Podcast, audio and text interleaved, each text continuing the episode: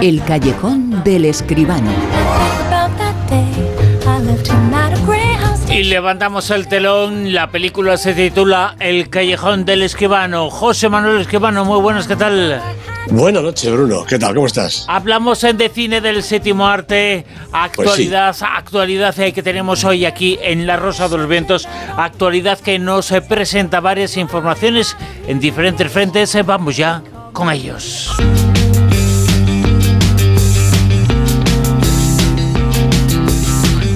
Y los últimos premios, han entregado los últimos premios de la temporada, los premios Platino y San Jordi. ¿Qué ha pasado en esos premios, José Manuel? Pues hombre, ha habido un poquito para todos, yo creo, ¿no?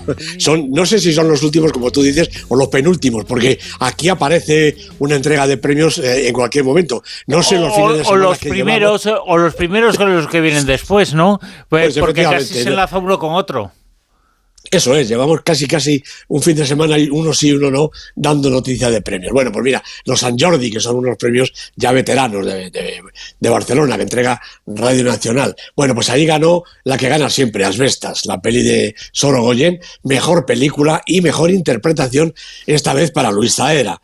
Cinco lobitos, de Alauda Ruiz de Azúa, ganó el premio a la mejor ópera prima. Y el otro premio de interpretación fue para Ana Castillo, mejor intérprete femenina por Girasoles Silvestres. Alcarrás recibió La Rosa de San Jordi, que es el premio del público a la mejor película española. Los San Jordi homenajearon también, fíjate, a José Luis Garci, que hacía mucho que no sabíamos nada del bueno de Garci. Bueno, pues se fue a Barcelona a recibir su premio. Y también hubo un homenaje para Gerardo Herrero, este sí de actualidad, premio Industria en reconocimiento a toda su carrera, a su contribución al cine español y lo que queda, porque Gerardo Herrero todavía creo yo que tiene cuerda para bastante. Bueno, y por supuesto los Platino, hombre, al filo ya del fin de semana pasado llegó la 10ª edición ya de los premios Platino, el Oscar del cine iberoamericano, es un premio yo creo de suma importancia en toda Iberoamérica. Y aquí, pues mira por dónde ganó Argentina 1985. Hubo una pequeña sorpresa, es verdad que naturalmente el ámbito iberoamericano da para un poco más que el español, ¿no? Entonces no fue As Bestas, sino que fue Argentina 1985. Competencia oficial, esta sí película española, hispano-argentina, ganó el premio como mejor comedia. El premio de la mejor dirección, pues para Rodrigo Sorogoyen, naturalmente por As Bestas. El de mejor guión para Santiago Mitre y Mariano Linas por Argentina 1985 y los de interpretación para Ricardo Darín por Argentina 1985 y Laia Costa por Cinco lobitos, estos como protagonistas. Y nuevamente Luis Zahera y también Susi Sánchez, la actriz de moda diría yo, como intérpretes de reparto. La mejor película de animación fue Águila y Jaguar, Los guerreros legendarios, la película mexicana, y el mejor documental El caso Padilla, una coproducción entre Cuba y España. Como también los Platino atienden ya a las series, esta modalidad de la imagen que cada vez gana más adeptos, pues hubo premios para las series. Premio para Noticias de un secuestro, para Andrés Wood y Rodrigo García, y para Guillermo Francella y Cristina Umaña como protagonistas principales. Oye, ¿qué te parece esto, José Manuel? Que se metan los premios a las series, que hay algunas fantásticas, algunas buenísimas, otras no tanto, como todo, como en cualquier expresión artística, en el propio cine, pero que esté las series ahí, no es como adulterar y subirse a un carro, que indiscutiblemente las series tienen mucho éxito y mucho triunfo, sobre todo porque no implican absolutamente ninguna movilidad, claro. Porque se ven... Yo creo, no lo sé, no lo sé, no acabo de ver las series que se les premie junto a las películas. Ojo, esto no habla sobre la calidad de las series, son dos cosas distintas, ¿no?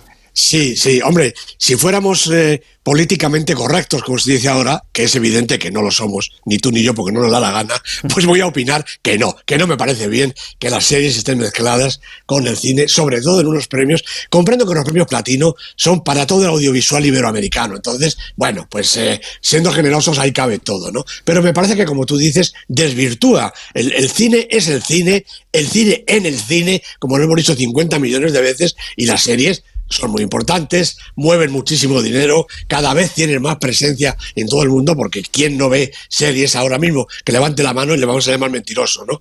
Todo el mundo ve series. Los premios, pues a mí me parece que los premios de cine son para los premios de cine. De hecho, esta historia de las series, como tú insinúas, se ha ido añadiendo poco a poco a los grandes premios como una especie de, no sé, de contemporización con lo que todo el mundo ve. Pero a mí me gustaban más, sinceramente, los premios platino, como me gustan, fíjate, los Goya. Si en los Goya empezamos a dar premios a las series, pues no terminamos nunca en toda la noche, ¿verdad? Y además no sería justo, creo.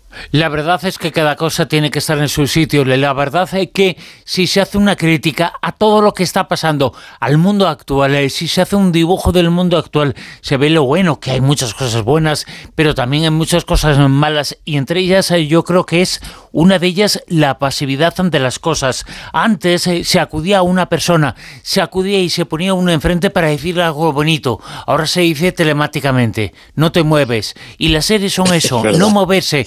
Y el cine tiene que ser todo lo contrario. El cine es una voluntad, es el hecho de ir a las salas, es el hecho de acudir a la sala de cine, acudir a la taquilla.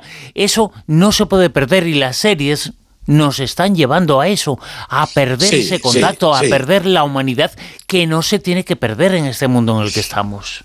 Tienes toda la razón, y además te añadiría que muchas de las series son realmente películas larguísimas. Mira, estoy viendo ahora una serie española, que no voy a decir el título, yo no sé los capítulos que me quedan, pero es un asunto que se habría resuelto en una estupenda película de hora y media, hora y tres cuartos. Todo lo demás, la verdad, son ganas de enredar y de enredar. La verdad es que esa es otra cuestión, que a veces en las series no dejan de ser eso, películas y partidas. ¿Cuántos capítulos hay que hacer? Y se hace el cálculo, y por eso acaban tan abruptamente. Cada capítulo debe ser una película, en cierto modo. En las series de televisión son buenas cuando consiguen eso, cuando consiguen estar cerradas. El comienzo de un capítulo, el desarrollo, el final, pero ver el octavo capítulo también es importante haber visto el primero. Yo creo que nos estamos equivocando mucho, y todo esto se ha desmadrado un poquito con la época de las plataformas en las que estamos. Por cierto, hablando de cine, vamos a hablar de las cifras del cine. La gente ha ido a la taquilla, ha ido a las salas, porque en las últimas semanas había subido mucho, pero ya en la semana anterior, creo, ya se notaba un poquito una bajada. Sí, sí, estamos un poco en la cuesta abajo. Cada vez, Bruno, se estrenan más películas, caen 12, 14 en un fin de semana, y sin embargo la taquilla pues no responde, porque responde cuando hay un taquillón de una peli, ¿no? En este fin de semana pasado pues volvió a bajar un poquito, cayó pues casi 1.900.000 euros y se quedó cerca de los 6 millones, 50.000 euros menos de los 6 millones. Sigue de líder esta película que yo, de verdad, nunca se sabe. El cine es magnífico por eso, Bruno, porque está lleno de sorpresas. Super Mario Bros. Suma otros 2 millones y medio largos y ya roza los 18 millones de euros acumulados en poco más de 3 semanas. Realmente, esto es, yo digo, esto es brutal. No encuentro otro calificativo, ni bueno ni malo, ¿no? Pero verdaderamente es una cosa extraordinaria, ¿no? Bueno, fíjate, la segunda y tercera película detrás del Mario Bros han sido 2 estrenos, pero 2 estrenos que se han quedado muy lejos. Posesión Infernal del Despertar, esta peli que hizo Sam Raimi una vez y que luego se han hecho otras 40 veces más, 911.000 euros. Y una película española, nuestro estreno de la semana, Vaya Vacaciones, que ha ocupado 436 pantallas, pero que solo ha recaudado 59.000 euros. Claro, todas las demás bajan, pero sí tengo que decir que en sexto lugar nos hemos encontrado, yo creo que el estreno más interesante de la semana y del que vamos a hablar dentro de un momento, ahora mismo, 20.000 especies de abejas, con una recaudación de 161.000 euros en 138 salas. Yo creo que esta película merece mucho más. Merece mucho más y seguramente estará mucho más, y hablaremos mucho sobre esta película en las próximas semanas. Estarán en las listas, como todas las películas españolas, tardan un poquito, pero es una película que tiene una crítica extraordinaria. Vamos ya precisamente con la crítica, con el comentario, con la película. Es, como decía José Manuel, 20.000 especies de abejas. Quería hablarte de Héctor. Yo arriba en las colmenas lo veo bien. Me basta con que te sientes a hablar con él. Y si no, siempre puedes hacer como tu madre. Mira al otro lado. Enrico, ¿tú crees que cuando estaba en la tripa de Ama algo salió mal? ¿Qué preguntas son esas? ¿Todo salió bien? Ay, Gawa. Fue la puesta española en el Festival de Berlín. 20.000 especies de abejas. Está cosechando muchos comentarios, casi todos positivos, José Manuel. Yo creo que son los que merece la película 20.000 especies de abejas, dirigida y escrita por Estíbaliz Urresola Soraguren. La producción es de Lara Izaguirre y Valerie del Pierre, y los protagonistas, esta niña Sofía Otero, con Patricia López Arnaiz y Ane Gavarain. Sofía Otero, con 8 años, ganó el Oso de Plata en Berlín. Bueno, yo creo, si una niña de 8 años gana el Oso de Plata, es que su directora lo ha hecho muy bien. Me parece a mí, ¿no? Bueno, esta joven, Estíbaliz Urresola, yo creo que es una cineasta mayor, a pesar de su juventud. En 2016 dirigió Voces de Papel, que es un documental sobre el Lendakari José Antonio Aguirre, y entre 2013 y 2022 hizo 3 cortos. El último, precisamente, Cuerda, acaba de ganar, entre otros premios, el del Festival Ikov-Gasteiz. Este es el primer largo de ficción, por lo tanto, de Estíbaliz Urresola, y la verdad es que demuestra, yo creo, que un extraordinario oficio, más propio de una cineasta veterana. Está Estíbaliz en la generación de estas estupendas directoras españolas que triunfan últimamente en nuestras pantallas: Carla Simón, Pilar Palomero, Clara Roquet, Alauda Ruiz de Azúa, Elena López Riera, y su cine además se emparenta con el de todas ellas, aunque es cierto que, más que con Las niñas o con Cinco lobitos, que también encuentro cierto paralelismo por la hondura de su planteamiento con la magnífica El agua de López Riera.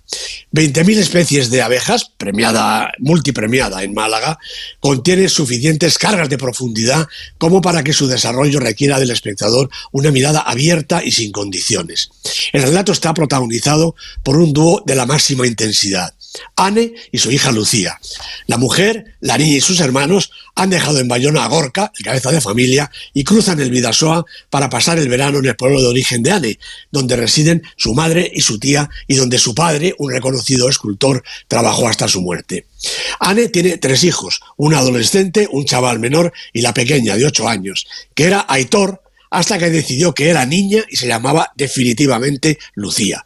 Es muy posible que ese cambio, asumido por la madre y los hijos, y no tanto por el padre, haya motivado el cambio de residencia, escapando de alguna conflictividad. En el nuevo hogar, Lucía va a encontrar más libertad, no exenta de contrariedades, desde luego, y Anne verá renacer su pulsión creativa al lado de las obras de su padre. Allí está su hermana Aleire y también, como decía, su madre Lita y su tía Lourdes. Ambas mujeres gravitan sobre la existencia de la niña. Le brindan un obligado cariño que incluye la muestra del fascinante mundo de las abejas, pero no son capaces de asimilar el cambio producido en su pequeño Aitor, y presencian con desapego los trabajos de Anne, tratando de emular la capacidad artística de su padre. La atmósfera del pueblo, y sobre todo la mirada de Lucía, evocan elementos análogos del Espíritu de la colmena, la obra maestra de Erice. El panal, la familia como elemento aglutinador, la conducta regulada y previsible como regla moral, y lo ajeno, lo distinto, como amenaza. Pero si en aquella el fantasma está en el exterior, aquí todos lo llevan dentro. La viuda quiere librarse de la sombra de su marido. La soltera no sabría vivir fuera de su ecosistema. Gorka se culpa y culpa a Anne, y esta lucha para salir de su crisis profesional y personal, y por comprender a su hija, su voluntad y su miedo, su lenguaje y sus silencios, sus días difíciles y sus noches de pesadilla. No encuentra aliados, y ella precisamente es la única de su hija. Bueno, Estíbaliz Urresola ha construido un espacio cerrado, sombrío, en el que la dureza mineral choca con la ductilidad de la cera, una metáfora del enfrentamiento de los caracteres, y en el que la naturaleza aporta algún aire fresco, con el agua como elemento purificador. En el río, Lucía afirma ante su tía su condición y su identidad, y allí coloca Urresola la pieza angular de su relato, cuando la niña y una amiguita se descubren ante la vida y sus contradicciones. Bueno, esta no es una película con niña, es que la niña deliciosa Sofía Otero y su madre, la siempre magnífica Patricia López Arnaiz, son las protagonistas, las autoras, la piedra angular de esta historia adulta, compleja y profunda. Una joya de nuestro cine de ahora mismo, Bruno. La verdad es que hay que ir a ver, ojalá tenga mucho éxito en estas semanas y mucha gente vaya al cine a ver esta película. Hemos hecho el comentario, ojalá. La película se titula 20.000 especies de abejas, y ojalá pase lo que que ha pasado con las últimas películas españolas, especialmente con algunas y especialmente con las dirigidas por algunas de nuestras directoras que están en la cabeza. Pues también ella, ojalá Estíbaliz esté ahí con 20.000 especies de abejas. Es la película, es la gran apuesta española para estas semanas y ojalá tenga muchísimo éxito. Vamos ya con el Super 10. Que nos sitúa en el puesto número 10. Pues repitiendo puesto Una bonita mañana, la película de Mia Hansen-Løve con Léa Seydoux y Melville Poupart. 2 semanas, las dos en el puesto 10. Yo creo que esta peli va a tener un poquito más de recorrido. 9. Bueno, baja un poquito ya El exorcista del Papa, la película de Julius Avery con Russell Crowe de protagonista. 3 semanas, baja del 7 al 9. 8, perdón. Que me, sí, me ha poseído algo, ¿no? en el puesto número 8. Bueno, en el 8, Vaya Vacaciones de Víctor García León, con Tito Valverde, Tony Acosta y una tropa de actores y actrices españolas. 1ª semana en el Super 10. 7. También 1ª semana para este estreno importante en la taquilla, Posesión Infernal, El Despertar. Ahora la dirige Lee Cronin y los protagonistas son Alyssa Sutherland y Livia Sullivan. 6. Bajando ya un poquito, Super Mario Bros. En su 3ª semana ha bajado un puestecito, la película dirigida por Michelle Jelenic y Aaron Horvath. 5. Bueno, pues triunfando ya desde ahora mismo, película de la semana, 20.000 especies de abejas. Acabamos de hablar de ella, no hace falta decir más. 1ª semana en el Super 10, película de la semana en la lista. Ojalá sea la primera de muchas semanas en el Super 10 de esta película. En el puesto número 4... Pues la otra grandísima película española, As Bestas, la peli de Rodrigo Sorogoyen, 24 semanas ya en el Super 10. Se nos va a acabar la temporada y As Bestas va a estar ahí presente, como no sea ya que los exhibidores se aburran y la quiten de la cartelera. Desde luego que el éxito es tremendo para esta película, el éxito de público, de taquilla, el éxito también de crítica. En el puesto número 4, As Bestas esta semana. En el puesto número 3... Pues sigue aquí The Quiet Girl, la chica tranquila de Colm Bayard, con Katherine Clinch y Carrie Crowley, otra película con niña y otra película deliciosa. 9 semanas en la lista. 2. After Sun, de Charlotte Wells, con Paul Mescal, que estuvo nominado al Oscar, aunque no lo ganó. 17 semanas en la lista, repitiendo posición. Y en lo más alto, puesto número 1... Pues también repite, porque aquí no hay quien la mueva, Los Fabelman, la gran película del galán Steven Spielberg. Michelle Williams, Paul Dano son sus protagonistas. 11 semanas, todas en lo alto, una grandísima película, Los Fabelman. Y grandísimo, desde luego, es José Manuel Escribano, a quien escuchamos aquí el próximo sábado, el próximo fin de semana en La Rosa de los Vientos. José Manuel, mil gracias. A ti, Bruno, un abrazo. Chao.